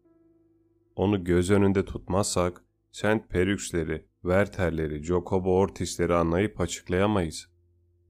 Çünkü sevilen kimselere karşı gösterilen bu sınırsız hayranlık ve beğeniş, bir takım manevi üstünlüklere ve genel olarak sevilen kadında bulunan herhangi bir gerçek ve nesnel bir niteliğe dayanmış olamaz. Her şeyden önce sevilen kadın, tıpkı Peters'ın yaşantısında olduğu gibi, seven erkek tarafından yeterince tanınmamaktadır. Sevilen kadının kendi amaçları için hangi ölçüde işe yarar olduğunu ilk bakışta tür ruhu anlayabilir ancak. Bu büyük tutkularda genel olarak daha ilk bakışta ortaya çıkar. Who ever loved, that loved not at first sight. İlk bakışta sevmeden aşık olan var mı? Shakespeare Matteo Alima'nın yazdığı ve 250 yıldan beri tanınan Guzman de Alfares'in şu bölümü bu bakımdan çok ilgi çekicidir. Bir kimsenin aşık olması için uzun bir zaman geçmesi ya da bu kimsenin uzun uzun düşünüp bir seçiş yapması gerekli değildir. Gerekli olan o ilk bakışta her iki tarafında bir uygunluk ve yakınlık duyması ya da günlük hayatta kanın ısınması dediğimiz şeyin gerçekleşmesidir. Yıldızların özel bir etkisi insanın böyle bir duyguya kapılmasına yol açar. Nitekim sevilen kimsenin bir rakip ya da ölüm yüzünden kaybedilmesi de aşık için bütün öteki acıları aşan sınırsız bir acının duyulmasına yol açar. Çünkü bu acıyı bir birey olarak değil, ölümsüz özü bakımından, yani özel hizmetine çağrıldığı tür ruhu bakımından duyduğu için acı sınırsız bir nitelik kazanır. Kıskançlığın bunca ağır ve acılı olmasının da sevilen kimsenin bir başkasına bırakılmak zorunda kalınmasının, fedakarlıkların en büyüğü olarak görülmesinin nedeni de budur işte. Bir kahraman her çeşit yakınmadan utandığı halde aşk acılarından yakınmaktan çekinmez. Çünkü bu acılardan ötürü yakaran onun kendisi değil, türün ta kendisidir. Calderon'un Büyük Zenobia adlı piyesinin birinci perdesinde Zenobia ile Decius arasında bir sahne vardır. Bu sahnede Decius şöyle der. Demek seviyorsun beni. Binlerce zafer kaybederdim bunun için. Geri dönerdim. Burada o zamana kadar bütün öteki ilgilerden daha ağır basmış olan şeref düşüncesinin cinsel aşk ortaya çıkınca yani türün menfaati ortaya çıkıp karşısında kesin bir kazanç görünce nasıl yenilgiye uğradığını anlıyoruz. Çünkü türün kazancı tek tek bireylerin en önemli menfaatlerinden bile daha önemlidir. Demek ki şeref, ödev duygusu ve sadakat her çeşit yoldan çıkarmaya ve hatta ölüm tehlikesine karşı koyabildikten sonra cinsel aşk karşısında yenilgiye uğramaktadır. Nitekim cinsel aşk söz konusu olunca vicdan dediğimiz şeyin her zamankinden daha az etkisiz hale geldiğini görüyoruz. Tutkulu bir aşka yakalanan namuslu ve haksever kimselerin bu niteliklerini kaybettikleri ve türün menfaatinin aracı olarak hiç korkmadan zina işlediklerini görüyoruz. Hatta bu durumda türün yararına hareket ettikleri için bireyin menfaatlerinden daha yüce bir hakka sahip olduklarının farkındaymış gibi hareket ettiklerini de görüyoruz. Bu bakımdan Chenford'un şu sözlerini hatırlatmak gerekir. Bir kadınla bir erkek birbirlerine karşı şiddetli bir tutku duyuyorlarsa, onları ayıran şey ister bir koca, ister ana babaları ya da başka bir şey olsun, onlar yine de doğa gereği birbirlerinindir. Ve insanların yasaları ile saymacalarına rağmen tanrısal yasa gereğince birbirlerine aittirler. Bu sözler karşısında öfkelenmeye kalkışan kimseye, Tanrı'nın zina yapmak durumuna düşen kadınlara İncil'de nasıl yumuşaklıkla davrandığını hatırlatmak isterim. Bu bakımdan ele alınınca Decameron'un büyük bir bölümü tür ruhunun çiğnediği bireysel hak ve menfaatlerle alay etmesinden başka bir şey değildir. İnsanların arasındaki toplumsal farklar ve ufak tefek koşullar birbirlerini tutkuyla seven insanların karşısına dikilecek olursa, tür ruhu tarafından hiçbir önemi olmayan şeyler gibi ele alınır ve bir yana atılırlar.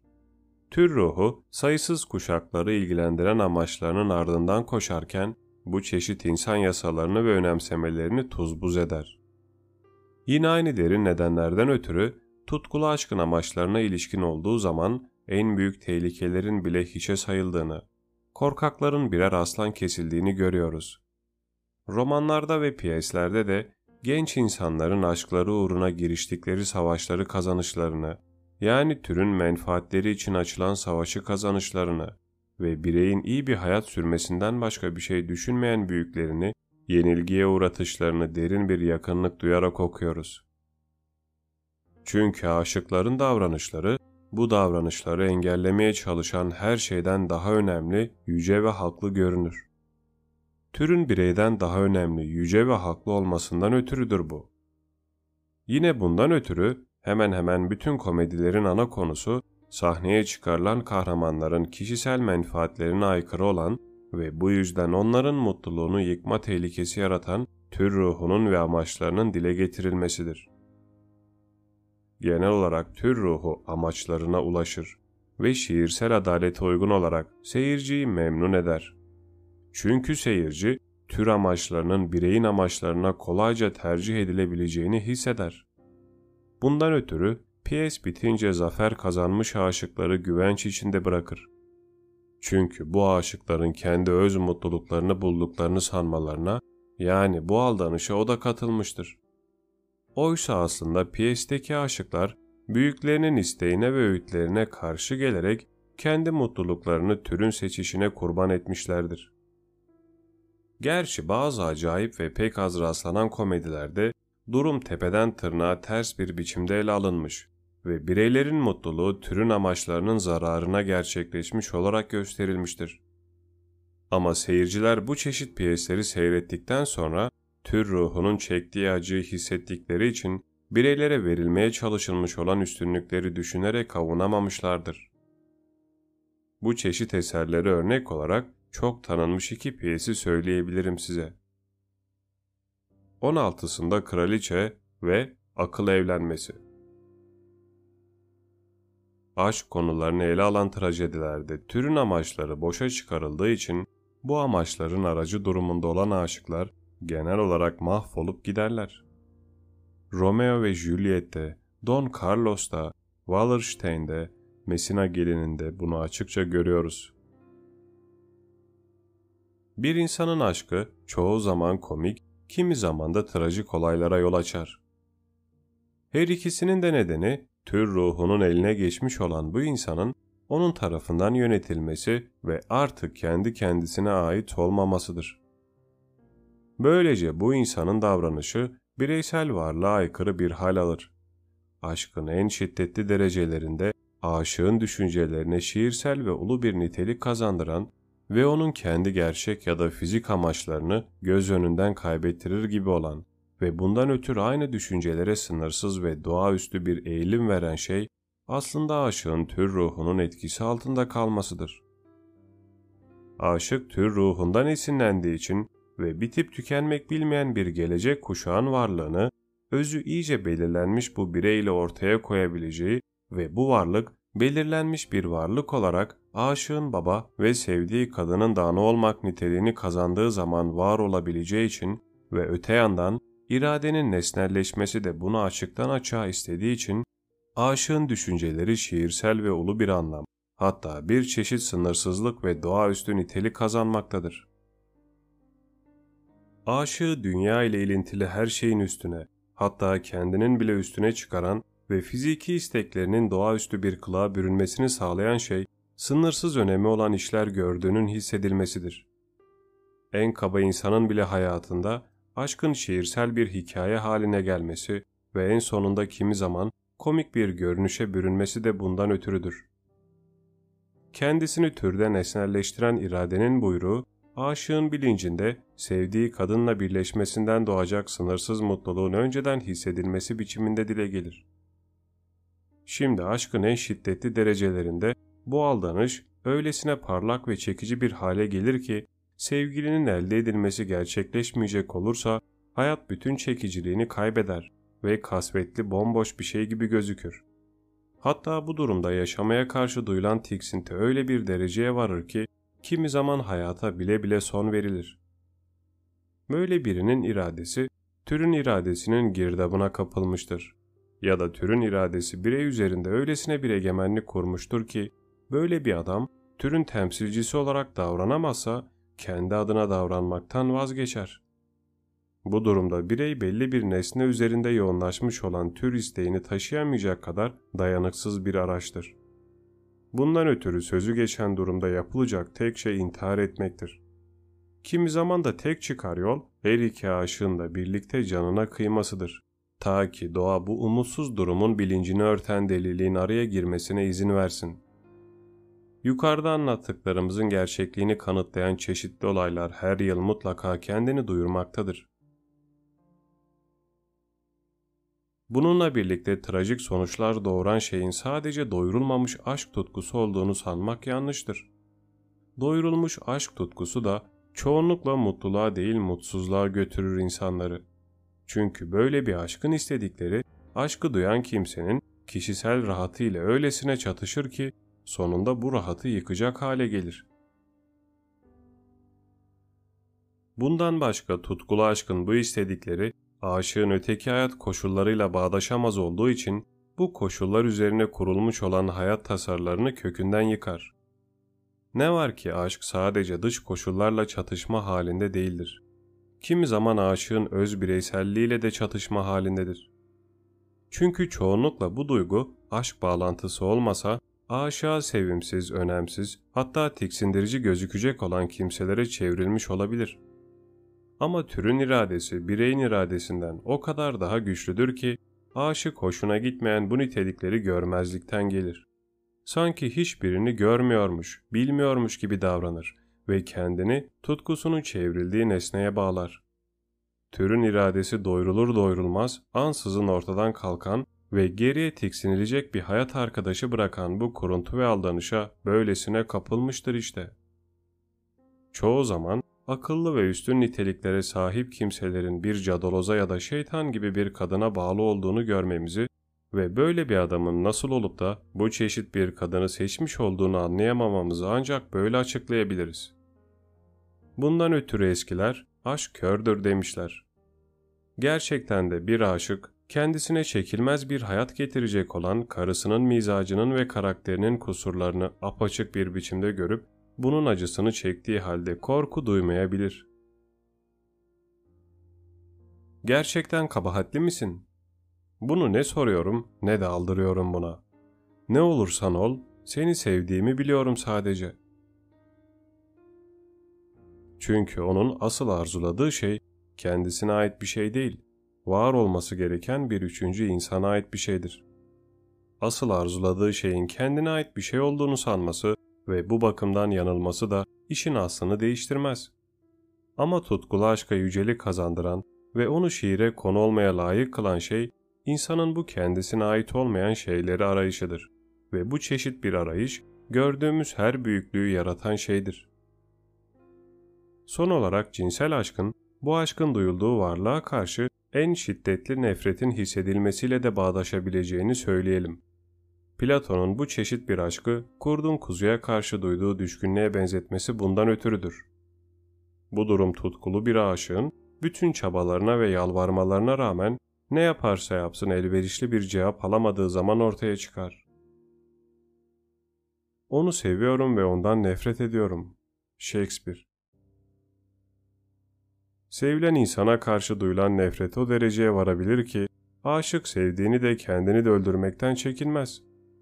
Bu çeşit olayların örneklerini her yıl görüyoruz. Gazetelere bakmak yeter de artar bile. Bu bakımdan Göte'nin şu mısraları bir gerçeği dile getirmektedir. Küçümsenmiş aşk için, o cehennemi şey için, daha kötü bir şey var mı üzerine ant içeceğim. Bir aşık sevgilisinin soğuk davranışını ve acı çekmesine yol açan gösteriş severliğini gaddarlık olarak anlatırsa laf abartması yapmış sayılmaz. Çünkü aşık böceklerinkine benzeyen bir iç tepinin etkisi altındadır ve bu iç tepi akla yatkın bir şey olmadığı halde onu ne olursa olsun amacının peşinden koşmaya ve her şeyi değersiz görmeye zorlar. Aşık bu iç tepiden kurtulamaz.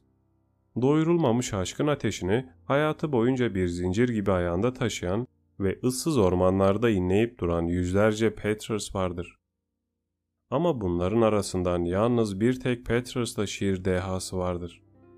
Bu bakımdan Göte'nin şu güzel mısraları onun içinde geçerlidir.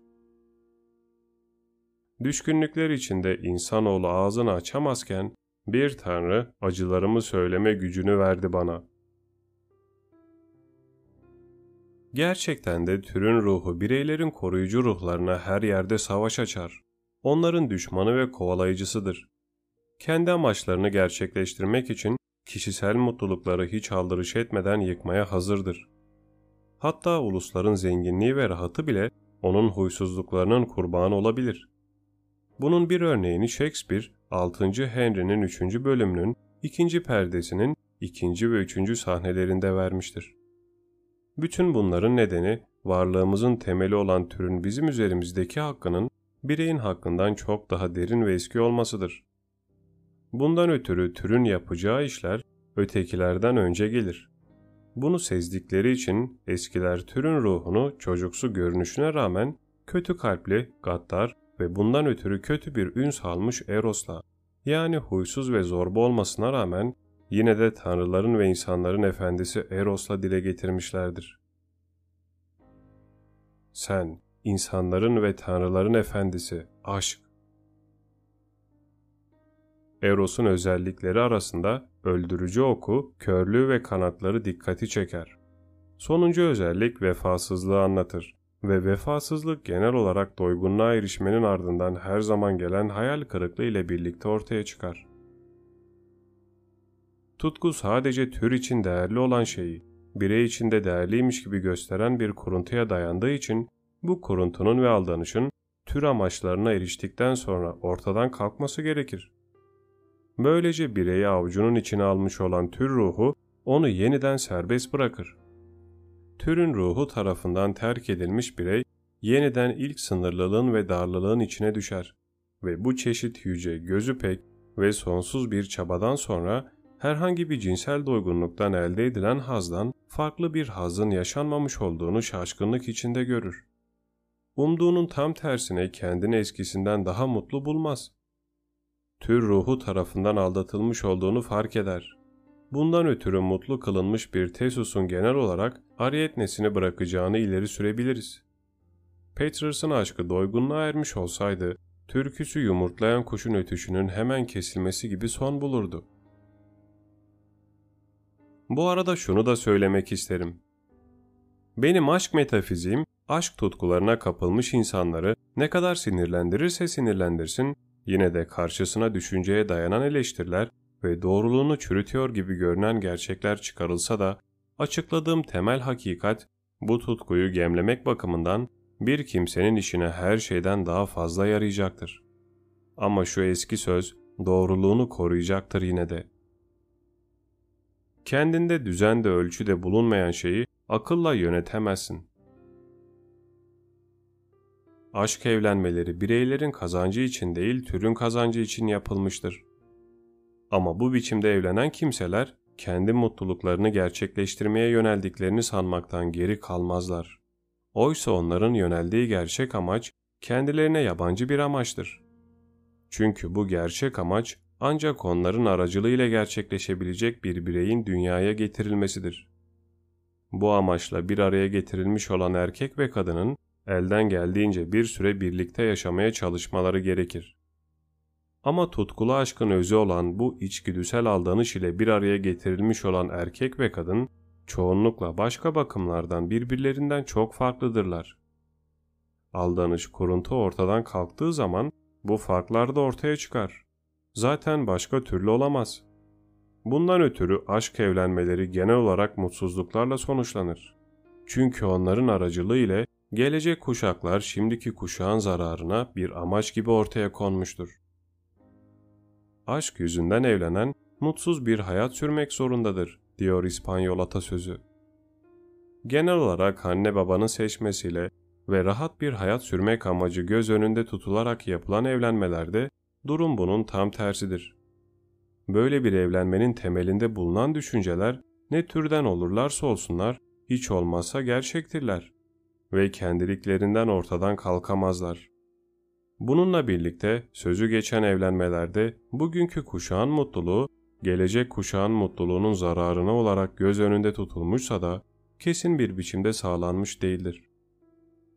Eğilimini doygunluğa ulaştırmaktan çok para sahibi olmak için evlenen kimse türden çok bireyde yaşıyor demektir. Oysa bu davranış doğru olan davranışa aykırıdır ve bundan ötürü doğal olmayan bir şey gibi görülür ve küçümsenir. Ana babanın öğütlerine rağmen zengin ve pek genç olmayan bir adamın evlenme teklifini rahat etme düşüncesinden yüz çevirerek içgüdüsel eğilimine uygun davranabilmek için reddeden bir genç kız, bireysel zenginliğini ve rahatını tür yoluna feda etmiş olur.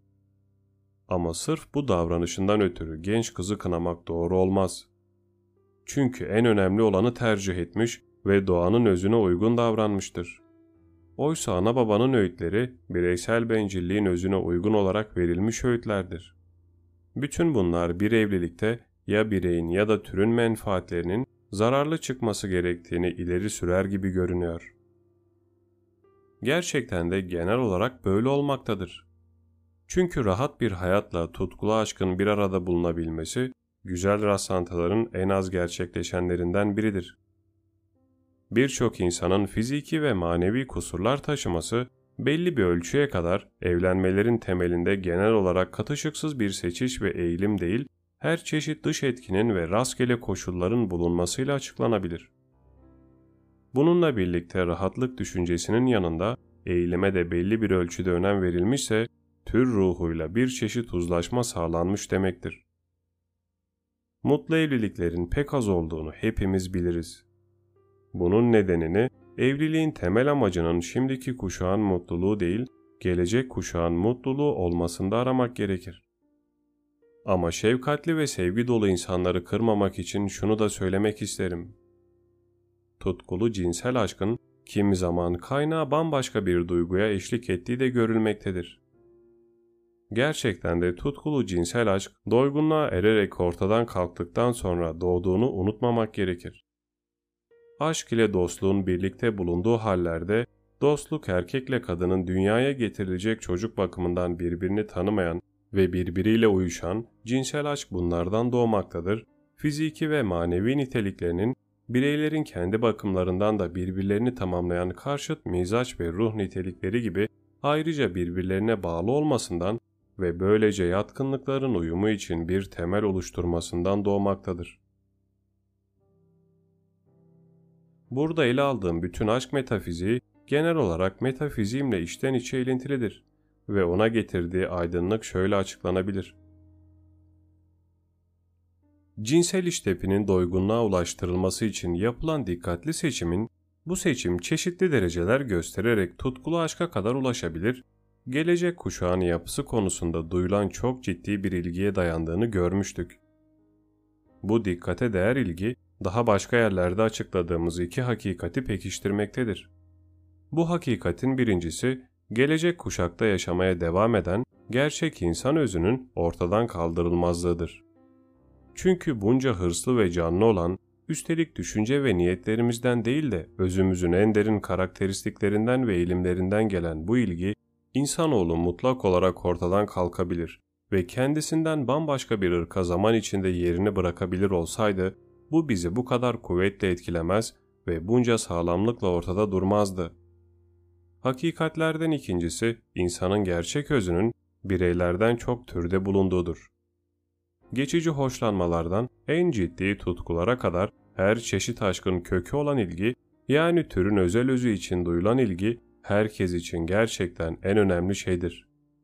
Onun başarıya ulaşması ya da başarısızlığa uğraması insanı derinden derine etkiler. Bu bakımdan ona gönül meselesi denmesi çok yerindedir.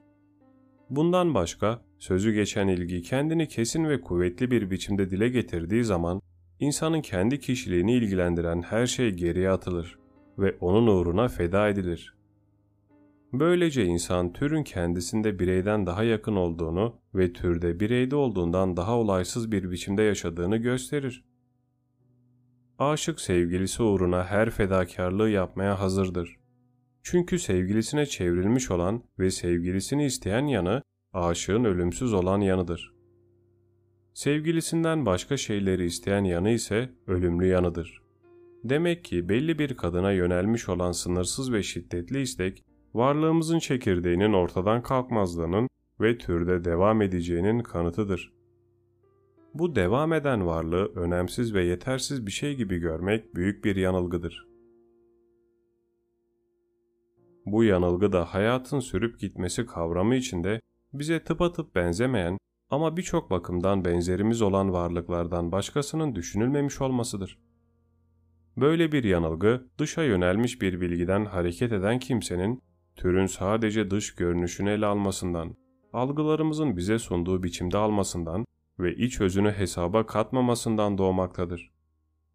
Oysa bilincimizde onun temeli olarak bulunan şey bu iç özdür ve ondan daha dolaysız olarak bulunduğu gibi kendinde varlık olarak bireyselleşme ilkesinden bağımsız olarak her yerde tek ve özdeş halde bulunur. Bireyler ister birlikte ister zaman bakımından birbirlerinden sonra bulunsunlar, durum değişmez. Hayatı ve devamlılığı bunca şiddetle istenen şey, yaşama iradesinin ta kendisidir.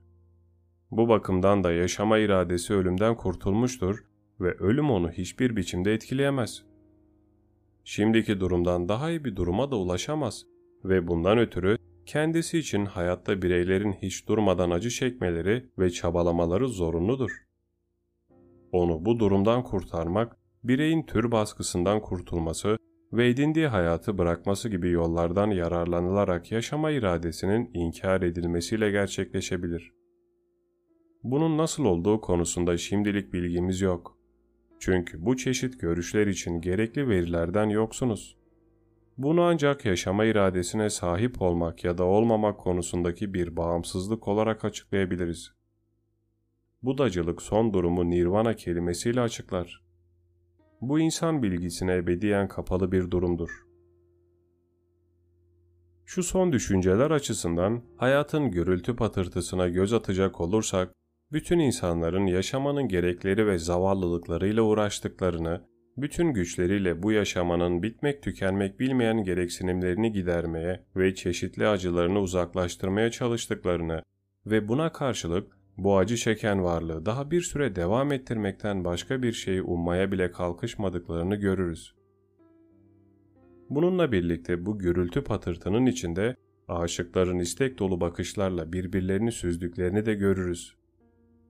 Peki bu bakışlar niçin gizli, ürkek ve kaçamaktır? Çünkü aşıklar bütün bu yoksunluğu ve düşkünlüğü sürdürmek isteyen hainlerdir. Onlar olmasa yoksunluk ve düşkünlük sona erer. Aşıkların boşa çıkarmak istediği tıpkı kendilerinden öncekilerin çıkardığı bu sona eriştir işte.